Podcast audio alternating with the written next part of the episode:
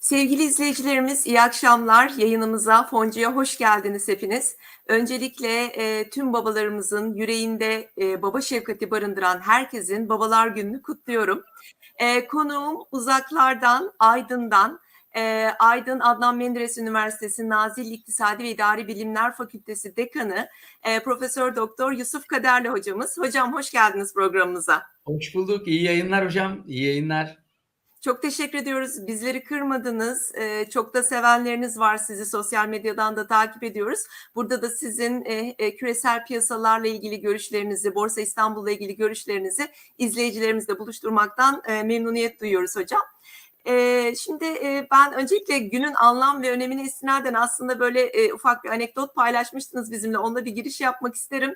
E, borsada demişken, Borsa İstanbul demişken sizin de babalar gününüzü kutluyorum ve e, bize e, kızınızın e, ismini e, söyleyebilir misiniz? Nereden geldiğini anlatırsanız çok seviniriz.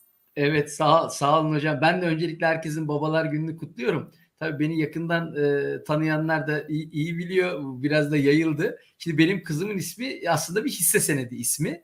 E, onun da tamamen borsa ile ilişkisi var. 2008-2013 yıllar arasında e, hem çok ciddi kalem merakım olduğum olduğu için böyle faaliyet raporlarını inceleyip çok ucuz olduğunu görüp Adel kalemcilik hisselerine yatırım yapmıştım.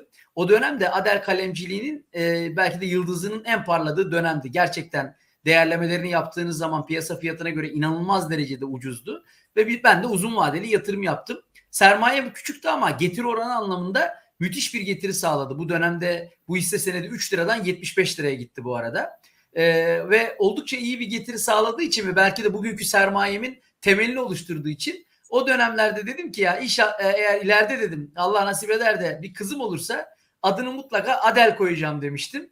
Ve yıllar sonra bir kızım oldu iki sene önce. Unutmadım o sözümü. Aradan yıllar geçmesine rağmen ve ismini de Adel koydum. Ama şöyle hocam başka ilginç bir şey daha oldu. Kız 8 Mayıs'ta doğdu. Boğa burcu oldu. Boğa da biliyorsunuz borsanın simgesi olan iki hayvandan bir tanesi. Boğa ile ayı yükselen piyasayı temsil ediyor. Ee, ama evet. şunu da bir anekdot olarak söyleyeyim. Ee, gerçekten de kızım doğduğundan beri hani borsa yatırımlarında artık hani bu böyle bir e, bende çok güzel bir izlenim bırakıyor. İki yıldan beri hakikaten e, böyle e, çok iyi bir dönem ya. Borsa dönemi e, son 2008 yılından beri en iyi dönemlerimi yaşıyorum da diyebilirim böyle. Yükselen piyasanın simgesi bir burçla beraber de geldi. Bakalım inşallah öyle devam eder. Öyle de bir hatırası var hocam. Harika adıyla güzel yaşasın inşallah. Sağlıklı yaşasın Amin hocam. hocam. Sağ olun. Ee, Şimdi e, sevgili izleyicilerimiz hemen e, programımıza başlayalım. E, Yusuf Hoca'ya çok sorularınız var onları da ileteceğim. E, önce bir geçtiğimiz hafta neler olmuş kısaca e, bakalım. E, piyasalarda ve yatırım fonlarında neler yaşanmış. 9-16 Haziran haftasını konuşuyoruz. Yatırım fonlarını da değerlendiriyoruz aynı zamanda. Ve diyoruz ki FED kararı sonrası Borsa İstanbul'a bir bakış. E, özellikle de Borsa İstanbul e, sektörler bazında hisse senetleri bazında da yine sorularınızı beklemekteyiz sevgili izleyicilerimiz izleyicilerimiz. Geçen hafta neler oldu? Geçen hafta aslında çok önemli bir haftaydı. Çünkü birçok Merkez Bankası'ndan faizle ilgili kararlar geldi. Toplantılar vardı. Tabii en önemlisi Fed'in e, toplantısıydı. Çarşamba günü gerçekleştirdiği toplantı. Bunun öncesinde de e, hatırlayacaksınız Amerika'nın enflasyonu beklenenin çok üzerinde gelmişti. 8.76'ya kadar çıktı. Bunun üzerine de Fed'den artık 50 baz puan yerine 75 baz puan bekleniyordu. Ve bir önceki hafta e, borsaların buna e, ve riskli bütün varlıkların e, bir tepki gösterdiğini gördük. Hepsi hızlı bir şekilde düştü. Ve zaten de beklendiği gibi çarşamba günü FED 75 bas puanlık bir faiz artırımına gitti. Bunun arkasından Powell'ın konuşması çok önemli oluyor. E, Powell e, yaptığı e, açıklamada dedi ki Temmuz ayında da 50 veya bas puanla devam edebiliriz. Biz şu anda e, hani daha e, agresif bir tutum içerisinde bulunabiliriz e, dedi ve bu da tabii piyasaları karıştırmaya devam ediyor. Geçtiğimiz haftayı yine böyle karışık sinyallerin olduğu, bir gün düşüşlerin, bir gün çıkışların olduğu bir hafta olarak tamamladık. Tabii öte yandan bir de e, enteresan bir şekilde Avrupa Merkez Bankası e, uzun zamandır ilk defa bir olağanüstü toplantı gerçekleştirdi. Neden yaptı bu toplantıyı derseniz bu da tabii bu faiz artırımları Avrupa Merkez Bankası'nın da çünkü Temmuz'da 25 bas puan artırabilirim e, dediğini hatırlayacaksınız. Bu faiz arttırımları sebebiyle e, özellikle İtalyan tahvilleriyle Alman tahvilleri arasındaki faiz farklarının açılması. E, bunun üzerine Avrupa bir e, aksiyona gireceğine dair bir karar aldı. Burada da tabii hemen İtalyan tahvillerine e, alımlar gelerek faiz oranlarının biraz aşağı doğru e, geri çekildiğini görmüş olduk. E, FED'den e, sonra faiz artışı yapan e, e, ülkeler Brezilya, onun arkasından İngiltere ama sürpriz bir şekilde İsviçre. Yani İsviçre'nin de parası e, biliyorsunuz Euro'ya çıpalı ve o da Euro'nun faiz artırım e, daha doğrusu Avrupa Merkez Bankası'nın faiz artırım kararına daha gitmeden bir burada sürpriz faiz artışı gerçekleştirdi. Ee, bir de dünyadan ben JP Morgan'ın geçtiğimiz perşembe günü yayınladığı raporundan bahsetmek istiyorum. Bu raporda özellikle e, savaş e, sebebiyle emtialarda yeni bir rally beklediğini, 2022'nin sonuna kadar yaklaşık %10'luk bir artış özellikle e, gıda emtialarında ve enerji emtialarında bir artış beklediğini JP Morgan raporunda dile getirmiş. E, bizim tarafa bakacak olursak e, geçtiğimiz haftadan önceki hafta diyelim e, bu e, swap işlemleriyle ilgili Londra swap işlemleriyle ilgili bir esnekliğe gideceğine gidileceğine dair e, bir haber almıştık hatırlayacaksınız. Bunun şimdi biraz hani detaylarının gelmesini bekliyoruz ama burada stratejistlerin bu konuyla ilgili yazıp çizenlerin görüşü şu yönde. Tabii ki hani aklın getirdiği de bu. Eğer e, yabancı yatırımcıların bizim piyasamıza tekrar bu şekilde gelmesini bekliyorsak o zaman onlara kullandıracağımız bu e, paranın e, borçlanma faiz oranının bizdeki politika faizine yakın bir yerden olması lazım. Yani yüksek bir orandan eğer belirlenirse buradaki bu mekanizmanın da yine çalışamayabileceğine dair görüşler var. E, bir de tabii kötü bir haber e, ama bu haberleri bekliyoruz. E, Toyota'nın arkasından e, Oyak Renault'da e, 25 Haziran 18 Temmuz, Temmuz tarihleri arasında üretime ara vereceğini duyurdu. Bu da tabii hisse senetlerini de etkileyecek bir haber. E, Cuma itibariyle kapanışlara baktığımız zaman dolar 17.33, altın 1839 ons e, dolardan işlem gördü. BIST 100'ün e, borsanın Cuma günü de yine yükseldiğini gördük. 2533 puandan kapattı. Brent petrol düştü 113 dolara 120 dolarlardan ve Bitcoin'de 18 bin dolardı fakat bugün tekrar e, ufak bir yükseliş olduğunu buradan söyleyelim. Yatırım araçlarında haftalık getirilere baktığımız zaman perşembeden perşembeye BIST 100 endeksinde 3.4'lük bir düşüş var ama cuma günü bir yükseliş geldi. Hani buradaki düşüş biraz daha az e, öyle düşünebilirsiniz. Gram altın 0.5 puan e, getiri elde etti. Dolar kuru da aynı şekilde. Euro'da bir düşüş var. E, döviz sepeti de haftayı düşüşle tamamladı diyebiliriz. Şimdi gelelim bizim tarafa fon türlerimize. Fon türlerin haftalık ortalama getirilerine baktığımız zaman resim biraz kötü. E, sebebi de yurt dışı piyasalar. Özellikle yabancı para cinsinden e, yatırım araçlarına yatırım yapılan fonlarımızda düşüşler gördük. E, Borsa İstanbul'a yap- yatırım yapan hisse senedi fonlarımızda da aşağı yönlü bir hareket var. E, ama tabii Cuma günü bunun biraz toparladığını söyleyelim. Kazandıran yatırım araçları borçlanma e, araçları oldu ve para piyasası fonları oldu. E, geçen haftanın en çok kazandıran fonlarına baktığımız zaman burada e, özellikle uzun ve orta vadeli borçlanma araçlarının en yüksek getiriye sahip olduğunu e, takip edebilirsiniz. E, bizim iyi gelir e, fon platformumuzda da son 3 gündür haftanın şampiyon fonu burada ilk sırada gördüğünüz Deniz Portföy'ün uzun vadeli borçlanma araçları fonu. Getirisi 9.9. Neden böyle peki diyecek olursanız sebebi de şu. e, geçtiğimiz hafta e, devletin e, borçlanma kağıtlarına özellikle de orta vadeli ve uzun vadeli borçlanma kağıtlarına bankalar tarafından bir alım yapılmak e, durumunda kalınması. Yani e, ellerinde tuttukları DTH karşılığında döviz e, hesapları karşılığında devlet dedi ki benim orta ve uzun vadeli borçlanma kağıtlarımı alacaksın. E tabi bunları alınca e, bankalar e, bu e, tahvillerin değeri yükseldi ve bunları elinde tutan e, yatırım fonlarımızın da değer, değerlerinde oldukça yüksek artışlar gördük. E, bunlar içinde bir tek e, FIBA portföyün borçlanma araçları fonu, TL bazlı fonu %3.3'lük getiriyle ama tabii onun içinde de gene orta vadeli ve uzun vadeli borçlanma araçları olabilir. Yatırımcı sayısı en çok artan fonlara baktığımız zaman e, yeni çıkartılmış olan AK Portföy'ün Metaverse ve Dijital e, Yaşam Teknolojileri Değişken Fonu MTV yeni 448 yatırımcı çekmiş. Onu gene AK Portföy'ün Petrol Fonu takip ediyor ve İş Portföy'ün emtia fonu da 262 yeni yatırımcı kazanmış. En çok nakit girişi olan fonlara baktığımız zaman ADP kodlu AK Portföy BIST Banka Endeksi hisse fonu e, ilk sırada. Onu Azimut'un çoklu varlık değişken fonu takip ediyor. Üçüncü sırada da Garanti Portföy'ün ikinci değişken fonunu en çok nakit girişi e, alan fon olarak görmekteyiz. Bir de sizinle iyi gelir fon platformumuzda üyelerimizin favorilerini en çok ekledikleri yani favladıkları ilk 5 fonu e, burada paylaşmak istiyorum. Biz haftalık ve aylık dönemde bakıyoruz ve son bir haftada en çok e, favorilere eklenen fonlar sırasıyla e, iş portföyün Eurobond fonu IPV, gene iş portföyün emtia fonu TGE, AK portföyün petrol fonu AES, e, HSBC portföyün hisse senedi fonu HVS ve AK portföyün yeni teknolojiler yabancı hisse senedi AFT e, en çok e, favorilere eklenen fonlar olmuş. Bir de e, bizim üyelerimizin portföylerine en çok ekledikleri ilk 5 fona bak, baktığımız zaman burada ilk sırada garanti portföyün e, BIST 100 dışı şirketler hisse senedi fonunu görüyorsunuz GOH. İkinci sırada gene iş portföyün Eurobond fonu var IPV. AK portföyün turizm ve seyahat sektörü değişken fonu var TGR. E, Rota portföyü yeni kurulmuş bir portföy yönetim şirketiniz. Onun para piyasası e, fonu RPP dördüncü sırada ve e, son sırada da iş portföy sağlık şirketleri Karma Fon IKL geliyor. Ee, sevgili izleyicilerimiz geçtiğimiz hafta izahnamesi SPK tarafından onaylanan ve 16 Haziran SPK bülteninde yer alan fonlara baktığımız zaman e, burada e, Rota Portföy'ün iklim değişikliği çözümleri değişken fonu e, onay almış. Yapı Kredi Portföy'ün ikinci para piyasası TL fonu onay almış. Bir de Akpor, Ak Portföy'e ait ana para korumalı e, iki tane fon açılmış. Bunlar süreli fonlar.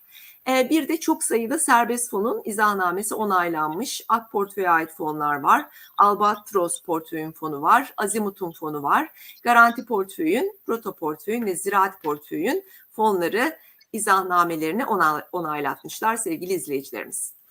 Evet, e, piyasadan haberler, fonlardan haberler böyle. E, şimdi gelelim e, hocama sorularımızı sormaya. Ben öncelikle izleyicilerimizin sorularına geçmeden hani çok merak ettiğim bir şey soracağım. E, hocam borsa e, yani bakıyoruz aslında yurt dışı piyasalar e, daha önceki haftada çok hızlı düşüşler yaşarken böyle ondan farklı hareket ediyor. Yani bizde farklı dinamikler var. Borsamız e, işte e, yurt dışı düşerken çıkıyor e, ve çıkmaya da devam ediyor. Yani bunun e, sebebi nedir? E, bizim bu yurt dışı ile olan bu e, ilişkimizdeki bozulma neden kaynaklanıyor ve bunun devamı da gelir mi? E, sizin görüşleriniz nelerdir? Evet hocam. Şimdi bunun nedeni şu. E, bir çok yüksek enflasyon. Yani e, artı e, bir de biliyorsunuz 3 aylık mali tablolar e, henüz tamamlandı. Ve e, biz o mali tablolarda çok iyi performanslar gördük. Yani Türkiye'nin e, BIST yüzde yer alan şirketlerinin önemli bir çoğunluğu hakikaten e, beklentinin üzerinde getiriler sağladı. Bankalar zaten e, çift taneli karlara geçmeye başladı bu arada. E, daha önce daha öncekinden farklı olarak. Dolayısıyla mali tablo performansı oldukça iyi. Birinci neden bu. İkinci neden ki bana göre asıl neden aşırı derecede yüksek bir enflasyonun varlığı ki biliyorsunuz e, TÜİK enflasyonunun ne kadar işte gerçekçi olduğu sorgulanan konulardan bir tanesi. Hele ki son alınan kararlardan sonra biraz şeffaflıkla ilgili de problemlerin ortaya çıkması bir takım soru işaretleri beraberinde getiriyor ama borsadaki fiyatlama daha çok e, gerçek enflasyon üzerinden e, yapılıyor. O nedenle e, hala bu yükselişin e, devamının e, gelmesi muhtemel. Neden derseniz biliyorsunuz buna benzer bir enflasyonu biz 90'lı yıllarda yaşıyorduk. 90'lı yıllarda enflasyonun bu kadar yüksek olduğu dönemlerde şöyle bir e, 5-6 yıl e, borsa getirilerine bir göz atarsanız eğer şunu görürsünüz. Borsanın o yıllarda yani enflasyonun böyle yüzde yüz yaklaşık yüzde yüz civarında ya da üç haneli rakamlarla ifade edildiği dönemlerde borsa getirisinin yüzde 350 ile yüzde 500 arasında değiştiğini görüyorsunuz 90'lı yıllarda.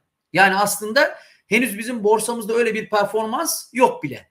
Dolayısıyla e, bu potansiyel e, devam ediyor. Yani henüz e, gerçek enflasyonun potansiyeli borsaya yansımış değil. O nedenle de biz e, biraz e, bir derece pozitif ayrışma görüyoruz e, yurt dışına göre. Çünkü yurt dışında biliyorsunuz başta e, işte FED'den FED'le ilgili faiz kararlarının özellikle ABD endeksleri üzerinde yoğun bir baskısı var ve bizim de aslında en çok etkilendiğimiz bugüne kadar en çok etkilendiğimiz borsa endekslerinin başında ABD endeksleri geliyor.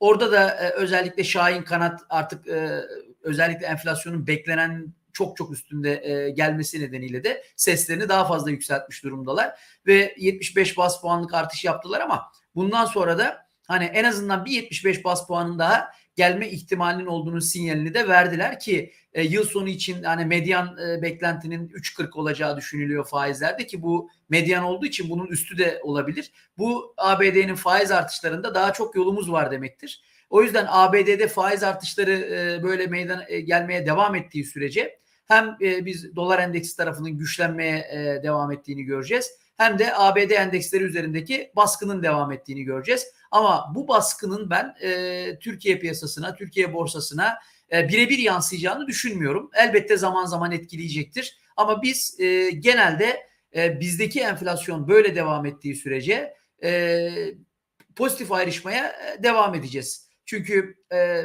dedim ya enflasyonist dönemlerde her şeyin fiyatı artar ve şu anda ülkede her şeyin fiyatı fena şekilde artıyor ama hisse senetlerinin fiyatı e, diğer e, e, işte enstrümanların, emtiaların fiyatına göre hala e, geri kalmış durumda. Pozitif ayrımın bir numaralı nedenlerinden bir tanesinin ben bu olacağını düşünüyorum. Kısa vadede elbette geri çekilmeler olabilir. Hatta teknik seviyelerden de birazdan bahsedebiliriz. Ama orta vadede e, yönümüzün e, bu mali performansla yani şu bilanço ve gelir tablosu performanslarıyla şu e, enflasyon oranında trendin böyle e, devam etmesi halinde biz hisse senedi piyasasında e, yine e, orta uzun vadede yükselişin e, nominal bazda e, geleceğini söyleyebiliriz rahat rahat. Evet. Peki hocam CDS'ler hakkında ne düşünüyorsunuz? Yani CDS'lerimiz 800 puanı geçti. Hani e, oldukça riskli bir e, konumdayız aslında ve hep bize işte sosyal medyadan da soruyor izleyicilerimiz. E, işte mailde atıyorlar soruyorlar. Yani yabancı hisse fonlarından, e, yabancı hisse senetlerinden, borsadan yani buralardan çıkıp e, nakde dönmek gerekir mi? Burada bir temerrüt riski var mı Türkiye'nin gibi? Hani ben şunu da atıyor, hatırlıyorum mesela nerelere kadar çıkmıştı CDS prim primlerimiz diye düşündüğüm zaman 2001 senesinde biz 1000 puanları görmüştük. Ee, hani Türkiye'nin şimdiye kadar hiç temerrüde düşmediğini de biliyoruz. Ee, hani biz Osmanlı'nın bile borçlarını ödemiş bir e, cumhuriyetiz aslında baktığınız zaman ama tabii yani bunu e, hani şu anki durumla da belki açıklayamayız. Yani şu anda çok farklı bir şey yaşıyoruz. Ben sizin bu konudaki düşüncelerinizi merak ediyorum. Hocam temerrüde düşme konusunda e, ben de çok böyle aşırı kötümser değilim ama tabii ama bir şeylerin iyiye gitmediğini de kabul etmek durumundayız. Sonuçta CDS primlerinin bu kadar çok yükselmesi e, yani hisse senedi piyasasından çok zaten hani hisse senedi piyasasında yabancı çıktığı kadar çıktı. Artık biz e, geçmiş teki çıkışlar gibi çok yoğun çıkışlar görmüyoruz. E, o, o yüzden hani e, CDS primlerinden dolayı işte yabancıların çok daha fazla hisse senedi piyasasından çıkması, mevcutunda e, çıkıp gitmesi şeklinde bir e, beklentim yok. Olmuyor da zaten bunu izliyoruz ama CDS e, primlerinin özellikle döviz piyasası tarafında e, daha fazla olumsuz etkilerini görebiliriz. E, çünkü sonuçta bu e, bizim özellikle e, döviz borçlanma konusunda ciddi maliyetlerimizi arttıracak bir gelişme. Yani 180 milyar dolar civarında bir borcu çeviriyoruz biz yıllık ve geçen yıl CDS primlerinin işte 500 e, bas puan civarında olduğu düşünüldüğünde 400-500 hatta e, bu sene yaklaşık e, bunun iki katı daha bir maliyetle bu borç çevirme işlemini gerçekleştireceğimiz anlamına gelir. Bu da yaklaşık bir 10 milyar dolara falan tekabül ediyor. Geçen yıla göre fazladan. Ya bu döviz üzerinde olumsuz bir etkiye yaratır. Bir, iki biliyorsunuz rezervlerimizin yani net rezervlerimizin negatif olması, bunun gittikçe büyüyor olması bu ikinci bir unsur. Ve e, dolayısıyla da ben özellikle e, döviz tarafındaki e, bu yukarı yönlü e, baskının e, devam edeceğini düşünüyorum ki kur korumalı mevduata rağmen yani kur korumalı mevduat e, ilk başta bir iki ay böyle bir çare gibi oldu ama e, şöyle aradan 4-5 ay gibi çok kısa bir süre içerisinde döviz düştüğü yere tekrar çok yaklaştı. Hatta tarihi zirveye yaklaşık e, 1 TL'lik bir yer kaldı ki ben onun da eğer herhangi bir işte önümüzdeki perşembe günü biliyorsunuz e, PPK toplantısı var. E, o toplantıda e, gene faizin sabit bırakılması bekleniyor ama sürpriz bir faiz arttırı, arttırımı olmadığı sürece ben artık e, dövizin bir kere daha tarihi zirve olan 18.39 18.40 seviyelerine kadar e, yükseleceğini düşünüyorum. Ama e, bura, tarihi zirveler çok kritik yerlerdir bu arada teknik açıdan. Tarihi zirvede eğer e, buna müdahale edecek bir açıklama, bir enstrüman, e, bir haber e, gelmezse o takdirde tarihi zirve üzerindeki fiyatlamalar e, işte hani döviz çok kısa sürede 11'den e, işte 18'e gitti biraz dinlenir değil aksine böyle kritik eşikler geçildiği zaman çok sert daha fiyatlamalar görebiliriz. Yani bir anda eğer bir önlem alınmazsa e, bununla alakalı biz bir anda doları 20 liranın üzerinde görebiliriz. Çünkü dediğim gibi diğer unsurlar bunu acaba perşembe günü bir sürpriz çıkar mı? Yani açıklamalar hiçbir şekilde böyle bir sürprize yer vermiyor ama e, Türkiye e, az önce söylediniz JP Morgan'ın raporu var. Yani emtialarda yeni bir e, işte e, rallinin başlaması, içinde enerji de dahil olmak üzere bir de 20'nin üzerinde bir dolar kuruyla Türkiye burayı bunu götürecek, kaldıracak güçte de değil. Onu da söyleyeyim ben. E, yani hem emtiaların rally yaptığı bir ortamda hem de e, doların 20 liranın üzerine çıktığı bir ortamda çok ciddi sıkıntılar doğar Türkiye'de.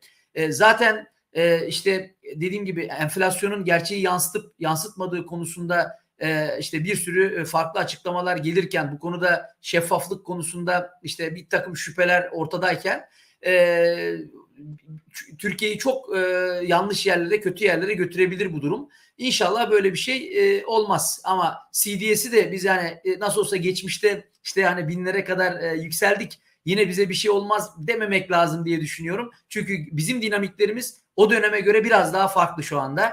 E, o yüzden ben şimdiki e, bine gidişin geçmişteki bine gidişe göre daha büyük hasarlar yaratacağını düşünüyorum hocam Türkiye'de. Evet. Kesinlikle çok haklısınız. Peki e, yani aslında biraz bahsettiniz ama yine de ben Fatih Halaçgil'in sorusunu sormak istiyorum. Faiz beklentinizi sormuş. Zannediyorum bu perşembe için ne düşünüyorsunuz diye merak ediyor. Bir de enflasyonda zirveyi gördük mü diye sorar Fatih Bey. Şimdi hocam e, şöyle bir şey var. Şimdi TÜİK, TÜİK'in son açıkladığı bu sepetteki ürün sayısının azaltılması, işte orada işte şeffaflığın e, biraz ortadan kalkması son alınan kararlarla. Şimdi bunlar olmasaydı şunu net olarak söyleyebilirdim. Yani enflasyonda bu trendin bu şekilde devam edeceği. Çünkü %2,98 gelen son enflasyon oranı biliyorsunuz kimseyi tatmin etmedi. Çünkü herkes gerçek hayatta yaşadığı enflasyonu çok çok iyi biliyor. 2.98 gibi bir rakamın gelmesi, işte bunun maaş artış zamanına denk geliyor olması, işte Haziran ayındaki enflasyon konusunda da hani bu kadar e, zamın üstüne yine böyle yüzde ikiler, yüzde üçler falan gelirse e, bu sefer işte devlet büyüklerinin yaptığı açıklamalar gibi işte enflasyondaki bu ivme kırıldı artık. E, bir geri dönüş başlayabilir sinyali verilmeye çalışılıyor ama ya biz hala şu anda ciddi anlamda e, e, fiyat artışlarını yaşamaya görmeye devam ediyoruz. Yani TÜİK'le ilgili bu son alınan kararlar e, dikkate alındığı için bana göre gerçekte bu trend böyle bir miktar daha devam etmesi lazım. Ama bu son kararlar biraz kafamı karıştırdı. Hani buradan itibaren e, TÜİK'te en azından TÜİK'te açıklanan rakamlar açısından bir düşüş trendi başlar mı? Hani başlarsa da ben buna şaşırmam. Ama dediğim gibi TÜİK açıklamalarına göre konuşuyorum. Bana göre gerçek hayatta e, bu trend e, kesinlikle e, yukarı yönlü devam etmesi e, gereken bir trend şu an elimizdeki verilerle. O yüzden biraz burada hani enak tarafını e, takip etmek, hani gerçek enflasyonu biraz daha e, anlayabilmek için, e, yorumlayabilmek için biraz daha o tarafı e, takip etmek daha gerçekçi olacaktır e, gibime geliyor. Hı hı. Anladım. Teşekkür ederiz hocam. Şimdi e, tabii sizin de e, burada takipçileriniz çok sayıda hisse senediyle ilgili sorular soruyorlar. Ben böyle araya birkaç tane hisse senedi kısaca hani yorumlarınızı alabilirsek böyle bir iki dakika içerisinde. Mesela çokça sorulan e, Kortsa ile ilgili e, çok e, sormuş izleyicilerimiz.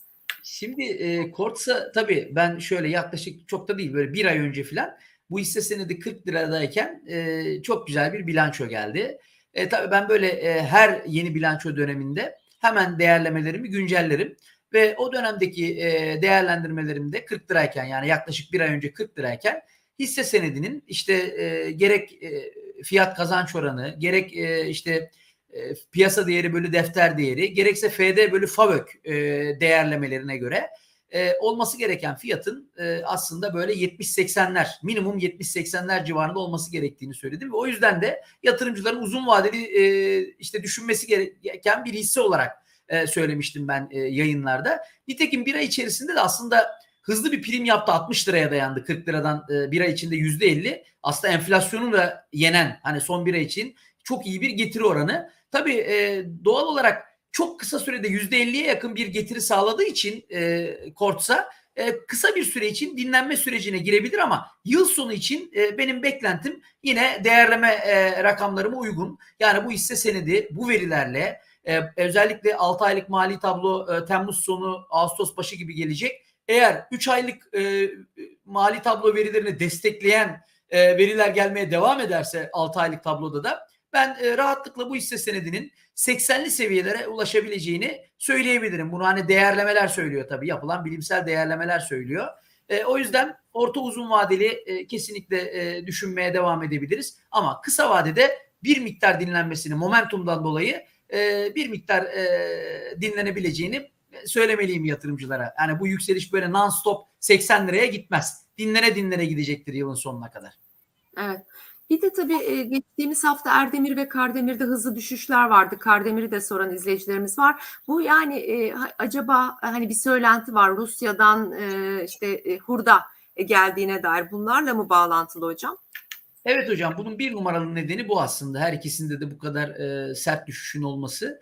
Ama burada tabii ben teknik açıdan da birkaç bir şey söylemek istiyorum. Şimdi Ereğli Demir Çelik e, hissesinde e, bir kere çok iyi çalışan bir yükselen trend vardı. Ana trendi ve yükselen trend çizgimiz de gerçekten iyi bir destek noktasıydı. Yani e, e, Ereğli Demir Çelik ne zaman aşağıya gelse o e, yükselen trend çizgisinden mutlaka bir e, destek alır ve yükselmeye devam ederdi. Dolayısıyla biz büyük resme baktığımızda şöyle grafiği en dıştan baktığımızda hep yükselen bir Ereğli Demir Çelik görürdük. Fakat özellikle bu e, gelen haberlerle beraber biz e, bunun bozulduğunu gördük e, bir yıl aradan sonra. Yani bu yaklaşık bir yıllık bir trendten söz ediyorum. Ve her zaman e, işte ciddi alışın geldiği, ciddi desteğin geldiği bölgenin yüksek bir işlem hacmiyle aşağı geçildiğini gördük. Hem hareketli ortalamalarda bu düşüşü desteklediği için ben Ereğli Demir Çelik hisselerinde e, bir e, miktar daha aşağı ki çok sert geri geldi aslında yaklaşık 37'lerden biz şu anda 28'lere geldik. Bir miktar daha geri çekilme bekliyorum.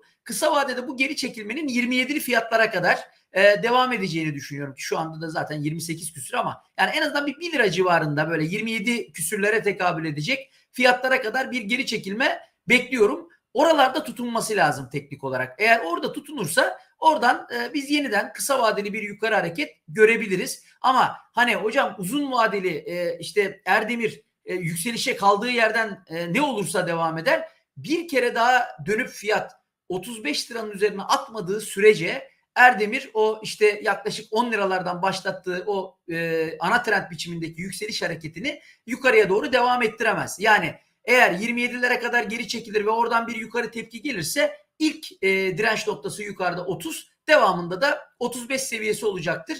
E, buralar geçilmedikçe biz e, Erdemir'in kaldığı yerden yükselmeye devam ettiğini görmeyeceğiz. Böyle bir durumda da işte e, en kötü senaryo 35 seviyelerinin bizim için bir e, satıp bir bekle gör e, noktasına dönmesi gerekiyor. Yani elinde Erdemir bulunduranların eğer 27'den yukarı bir tepki gelirse 30-35 lira aralığında satış yapıp şöyle bir bekle gör yapması gerekiyor ki kendilerini koruyabilsinler. Çünkü oradan tekrar e, bir satış baskısı görüp aşağıya gelmeye devam edebilir bu şartlar altında. Evet. Şimdi siz böyle tabii çok detaylı anlatıyorsunuz. Hem temel analiz anlatıyorsunuz hem teknik analiz anlatıyorsunuz. Haldun Öz kardeş de soruyor izleyicimiz. Diyor ki Yusuf Hocam balık tutmak adına hisselere değer biçme adına biraz ipucu verebilir mi? Başka bir sorusunda da değerlendirme analizin yapılmasıyla ilgili ipuçları e, sormuş. Yani nasıl yapıyorsunuz bunu diye sormuş. Şimdi tabii bu e, böyle bir programda böyle e, anlatılacak bir şey değil. Çünkü hakikaten e, değerleme e, ciddi eğitimini verirken ciddi uygulama gerektiren bir şey. Yani böyle bir konferans dinler gibi gibi bir salonda sizleri toplasam ve konferans e, verir gibi değerlemeyi anlatsam bile başına geçip de e, böyle değerleme yapabileceğiniz bir şey değil. Ama genel olarak nasıl yapıldığından bahsedebilirim. Bugün hani değerlemenin e, dünyada e, en iyi bilim adamlarından bir tanesi Azvat Damadoran'dır ve onun da çok güzel e, bir sınıflandırması vardır e, değerleme ile ilgili.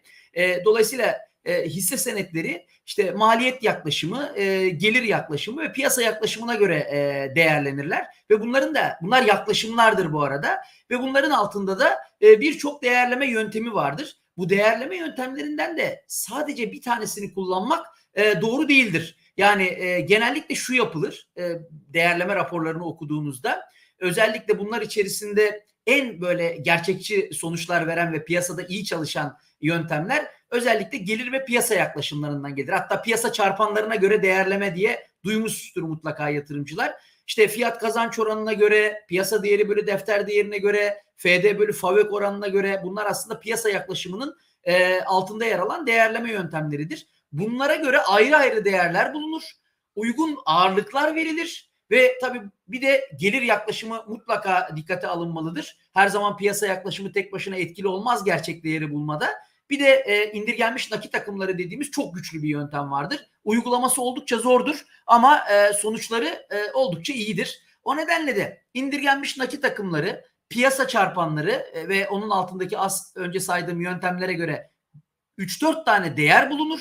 O değerlere çeşitli ağırlıklar verilerek tek bir değere düşürülür. Böylece her biri e, farklı farklı şeylere, değere farklı gözlüklerden baktığı için 3-4 gözlükten bakan tek bir değere indirgenir. O yüzden daha kuvvetli bir değer bulunmuş olunur. Yani mesela fiyat kazanç oranına göre değerleme yaptığınızda değere kazanç gözlüğünden bakarsınız ama değere sadece kazanç gözlüğünden bakmak doğru değildir. Çünkü o şirketin işte varlıkları var, ödemesi gereken borçları var, e, işte sahip olduğu öz kaynakları var, defter değeri diyoruz. Yani bunları dikkate almadan sadece kazançları şöyledir diye değeri bu kadar olacak demek doğru değil. Bir tanesi kazanç gözlüğünden bakar. Bir tanesi muhasebe değeri gözlüğünden bakar. Bir tanesi işte e, gerçekten o işten para kazanıp kazanmadığımızı en iyi anlatan FAVÖK gözlüğünden bakar. Hepsi farklı farklı gözlüklerden baktığı için biz bunları böyle uygun ağırlıklarla bir araya getirip tek bir değere indirgediğimizde işte içsel değer dediğimiz gerçek değer ya da diğer e, manayla gerçek değer dediğimiz değere ulaşmaya çalışırız.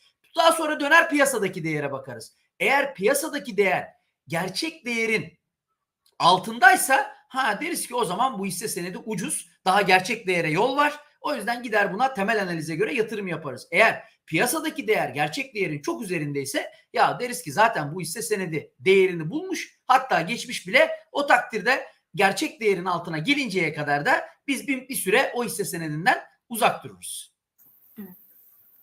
Peki e, hocam şimdi e, çok sorulan e, bankacılık sektöründen Garanti Bankası çok soruluyor. Geçen hafta Akbank'a gelen e, yüksek alımlar özellikle bu İngiltere FTSE tarafından e, gelen alımlarla hani burada bir miktar kıpırdanma görmüştük. Şimdi Garanti Bankası ile ilgili ne düşünürsünüz? Çok kısaca da onu alabilir miyiz? Şimdi Garanti Bankası e, biliyorsunuz yakın zamanda BBVA bir geri alım e, açıkladı ve toplu bir geri alım bu arada. Çağrı yaptı daha doğrusu yatırımcılara. Ve beni de şaşırtacak bir biçimde e, 1 milyar lotun üzerinde e, bir e, BBVA hisse senedi teslimi gerçekleşti. Ve böylece BBVA'da Garanti Bankası payı %80'in üzerine çıktı. Ve dolayısıyla piyasadan böyle bir rakam çekildiği için de Garanti Bankası e, ciddi anlamda piyasadaki hisse senedi sayısı azaldı. 500 milyon lotlarla ifade edilen hani bir banka için oldukça az sayılabilecek e, miktarda hisse senedi kaldı. Bu da onu şu anda biraz daha manipülasyona açık hale getiriyor. Ama ben genel fikrimi söyleyeyim temel olarak. Şimdi BBVA daha önce %25'ini 4,20 dolara aldığı ve şimdi de e, neredeyse 1 doların altında e, geriye geri kalan kısmını aldığı bir garanti bankasından söz ediyoruz ve Türkiye'de 15 TL'ye tekabül ediyor. E, bana göre Garanti BBA 1 milyar lot gibi bir hisseyi 15 TL'ye aldıysa bundan sonra Garanti Bankası'nın dip seviyesi 15 liradır. Yani 15 liranın altında biz bundan sonra Garanti Bankası'nı çok da kalıcı olarak görmeyiz. Ha bunu destekleyen en güzel şeylerden bir tanesi de kardı zaten. Yani Garanti Bankası'nın açıklamış olduğu muazzam kar zaten e, çok böyle düşük çarpanlarla değerleme yapsanız bile öyle pek de 15 liranın altına tekabül etmiyor yılın sonu için. O yüzden bundan sonra yatırımcıların hem piyasada lot sayısının azaltılması ve rahatlıkla e, piyasa oyuncularının yukarı götürmesinin zemininin hazırlanması hem BBVA'nın bunu işte 1 milyar lotu 15 lira gibi bir e, fiyatla nakit olarak direkt satın alıyor olması sebebiyle Garanti Bankası'nda bundan sonra 15 TL'nin altını çok e, beklememelerini söyleyebilirim e, gönül rahatlığıyla. Hı hı. Peki ben şimdi e, hemen e, gene e, hi- hisse senetleriyle ilgili çok sorular geliyor. Onları da yöneltmeye çalışacağım vaktimiz yettiği müddetçe ama hemen bu biraz yurt dışı piyasalardan bir şey sormak istiyorum. Metin Alın sorusu. Amerika ve Avrupa'da resesyon bekliyor musunuz? Ve bu gerçekleşirse bizi nasıl etkiler diye sormuş Metin Bey. Yani şöyle evet eğer bu enf- enflasyona gerçekten bir dur denmezse her gelen enflasyon e, sürekli olarak e, bir öncekinin üstünde ve beklentilerin üstünde geliyor ama ABD bununla e, mücadele etmeye ciddi anlamda e, kararlı. Bir resesyon gelme riski olduğunu düşünüyorum ben. Resesyon gelebilir. Ama dediğim gibi biz bizim yani yurt dışındaki bu gelişmelerden biz biraz daha pozitif ayrışarak etkileneceğiz. Hisse senedi piyasası da oraya bir resesyon gelse dahi ben özellikle e, bu ciddi enflasyon nedeniyle e, bizim e, piyasamızda bunun çok etkili olacağını düşünmüyorum. Anladım hocam. E, bir de e, bir soru vardı hemen onu da yöneltmek istiyorum. E, enerji ve emtia ile ilgili aslında Ali Özkan Demir e, soruyor. Geçen hafta bu fonlarda düşüşler yaşamıştık e, enerji ve emtiada. Yani siz önümüzdeki hafta için e, tabii önümüzdeki hafta biraz kısa bir vade olur ama önümüzdeki dönem için JP Morgan'ın raporunu da biliyoruz. Emtia ile ilgili yükseliş bekliyorlar ama e, sizin görüşünüz nedir bu konuda? Yani Bence- emtia 2022 sonuna kadar nasıl seyreder? Emtia deyince de tabii hocam yani tarım emtiaları var, enerji var, kıymetli madenler var. E, hani burada biraz görüşlerini al- alabilirsek. Hocam ben biraz daha gıda tarafında e, e, JP Morgan'a katılıyorum. Bir miktar daha bir yukarı rally e, görebiliriz ya da yukarı yönlü hareketler görebiliriz. Ama e, altın tarafında yani altın ve gümüş tarafında e, biraz baskı görebiliriz. Yani ben o, o tarafta e, katılmıyorum. E, enerji tarafında da yine e, özellikle e, bu e, savaş nedeniyle e, de, e, mevcutta devam eden savaş nedeniyle yukarı yönlü e, baskılar görmeye devam edeceğiz. Yani enerji ve gıda tarafında katılırken altın, gümüş, diğer değerli metaller tarafında e, pek bu görüşe e, katılmıyorum. Özellikle altını zaten yakından takip ediyoruz. Bunun bunu baskılayacak en önemli şeylerden bir tanesi zaten biz ABD'de özellikle yılın sonuna kadar faiz artışlarının gerekirse agresif bir biçimde devam edeceğini e, hissettik. Özellikle e, bu son e, toplantı FOMC toplantısından sonra. E, bunun bir kere altın üzerinde bir etkisi olacak. Ha geçmişte gene e, böyle faiz artışları olduğunda altın bundan ciddi anlamda aşağı yönlü etkilenmişti. Fakat dikkat ederseniz şu anda yine böyle bir agresif e, biz faiz artışları görmemize rağmen altın geçmişteki etkiyi göstermiyor. Bunun da bir numaralı nedeni geçmişten en büyük farkı o dönemde enflasyonun varlığının bu kadar yüksek olmamasıydı. Şimdi aynı zamanda altının bir enflasyondan korunma aracı olarak da dünyada kullanılıyor olması sebebiyle elbette e, faiz artışları altın üzerinde aşağı yönlü bir baskı oluşturacak. Ama yüksek enflasyon devam ettiği sürece de biz altının yaklaşık 1100 seviyesinden başlayan yükselen trendine çok sadık kaldığını görüyoruz. Yani o o trend böyle büyük resme baktığımızda yine grafikte biz o 1120'lerden başlayan ve günümüze kadar gelen e, yükselen trend çizgisinin altında kapanışlar görmüyoruz altında. Her oraya geri gelişte bu bahsettiğim faiz artışı baskısı nedeniyle oradan da altına ciddi bir talep geliyor. Dolayısıyla yukarıda faiz artışı baskısı aşağıya da, da özellikle her aşağı gelişte enflasyon nedeniyle alış baskısı biraz e, altını yatay yataya taşıyacaktır. Yani altın ve gümüşün bir süre ben yatay devam edeceğini düşünüyorum hocam ama diğerlerinde bir miktar daha yükseliş bekliyorum. O yüzden de özellikle enflasyon tarafına hala e, bir olumsuz dünyada olumsuz etki yapmaya devam edeceklerini düşünüyorum ben bu e, JP Morgan'ın bahsettiği e, yükselişlerin. Peki hocam petrol yani bu Biden ve işte Selman'ın görüşmesi var bu hafta o bekleniyor. Ee, bu Brent petrol için sizce nasıl bir etki yapar? Yani 113 dolarlara kadar düştü bu hafta petrol. Yani bu evet görüşme... hocam orada tabii e, o görüşmeden çıkacak kararları görmeden e, net bir şey söylemek güç ama şunu teknik olarak söyleyebilirim hocam. Ben çünkü hemen hemen her varlığın hem temel analizine hem de teknik analizine e, bakıyorum. Teknik olarak bir şey söyleyebilirim e, özellikle. Şimdi e, petrolün böyle yaklaşık o 15 dolar seviyesine düştükten sonra başlattığı ve işte e, 130 dolarlara kadar devam eden e, ve çok iyi çalışan bir yükselen kanalı var. Zaman zaman bu kanalın üstüne attık savaş sırasında ama bu kanalın üstünde kalmayı başaramadık. E, ama bu kanal yine de bir yükselen kanal. Kısa vade için konuşayım. E, kısa vadede özellikle e, hafta sonuki hareket yani altın e, şey e, petrol petrolün tekrar o kanalın içine girdiğini görüyoruz biz. Kanalın dışındayken çünkü üst kanal üst çizginin kanalın üst çizgisinin üzerinde kalmaya devam ettiği sürece bu rally beklentimizin devam etmesi gerektiğini gösterir teknik açıdan ama biz e, kanalın kanalın üst çizgisinin üstündeyken cuma günü tekrar o kanalın içine doğru aşağı yönlü sert bir hareket yaptık. Bir kere bu kısa vadede petrolün aşağı yönlü baskılanacağının en büyük kanıtlarından bir tanesi. Eğer pazartesi ve salı günü de biz eğer bu aşağı baskının geldiğini görürsek ki göreceğiz e, o takdirde e, biz e, yaklaşık ilk etapta petrolün 105 dolara kadar devamında da psikolojik seviye olan 100 dolara kadar bir geri çekilme olacağını söyleyebilirim. Ama diyeceksiniz ki hani e, ana trend olarak bir böyle trend dönüşüne neden olacak petrolün bir düşüş trendine girmesine neden olacak bir şey bekliyor musunuz? Hayır şu anda bu savaş durumu böyle devam ederken ben e, o ana trend kanalının aşağı kırılıp bir alçalan kanalın bir alçalan trendin oluşacağını düşünmüyorum. E peki bu kanalın en kötü seviyesi neresi aşağıda? Şu anda o bölgede 95 dolardan geçiyor. Yani petrolle ilgili ne kadar iyi haber gelirse gelsin 95-96 dolarların altını e, beklemediğimi rahatlıkla söyleyebilirim hocam. Peki. Petrolle alakalı. Çok teşekkür ederiz. Ee, sevgili izleyicilerimiz eğer kanalımıza abone değilseniz abone olursanız çok seviniriz. Daha çok insana böylelikle ulaşabiliriz. Bir de yayınımızı beğendiyseniz eğer beğen butonuna tıklarsanız böylelikle bizi daha çok insan duyar, izler. Böylelikle biz de finansal okuryazarlık açısından e, biraz daha faydalı olmuş oluruz.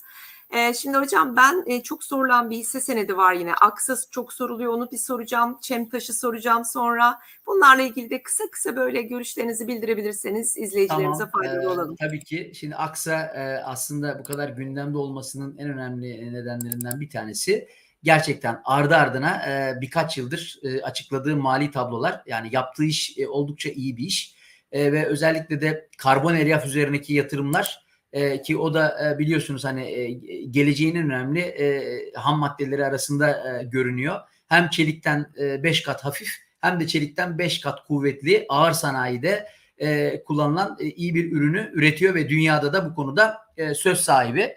Şimdi e, bu arada hocam ben şarjı da daldığım için hemen şarjı koyayım özellikle bir Hı hı. kazaya uğramayalım.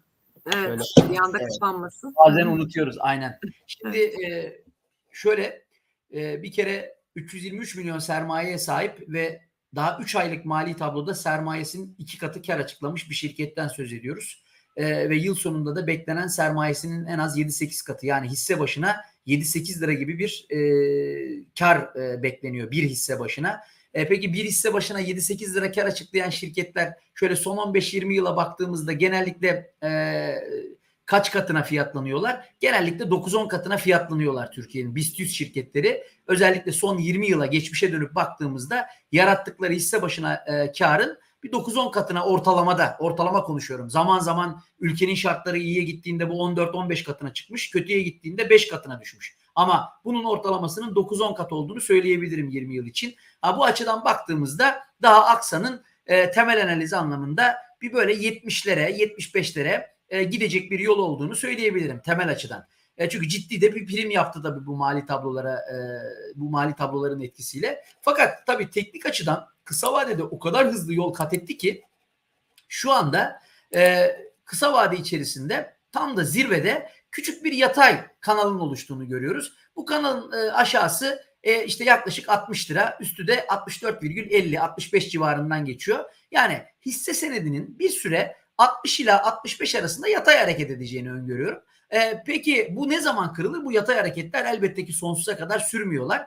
Özellikle yatay hareketler oluşacak yeni bir e, trendin ön habercisi. Yani fiyat kendini bu yatay hareketten kurtarır kurtarmaz kurtardığı yöne doğru eğilimini sürdürür ve hızlı bir e, biz e, o yöne doğru kurtardığı yöne doğru hızlı hareketler görmeye başlarız. O nedenle burada aşağıda e, işte 59-60 yukarıda da 65 seviyesi bizim için kritik. Buraların dikkatlice izlenmesi e, ve bunun arasında bir süre aksanın yola devam edeceğini eğer 65'in yukarı geçilmesi özellikle de yüksek işlem hacmiyle olursa e, aksanın kaldığı yerden temel analizin hedeflediği 70-75'li seviyelere e, götürebileceğini söyleyebilirim. 65'in işlem hacmi yüksek bir biçimde yukarı yönlü kırılması. Aşağıda da özellikle 59'un yine yüksek bir hacimle aşağıya doğru kırılması durumunda da o takdirde biz e, aksayı kısa vadede böyle 52'lere 51'lere kadar e, devam eden bir düşüş içerisinde e, görebiliriz. Ama bir süre 60 ile 65 arasında bir aksaya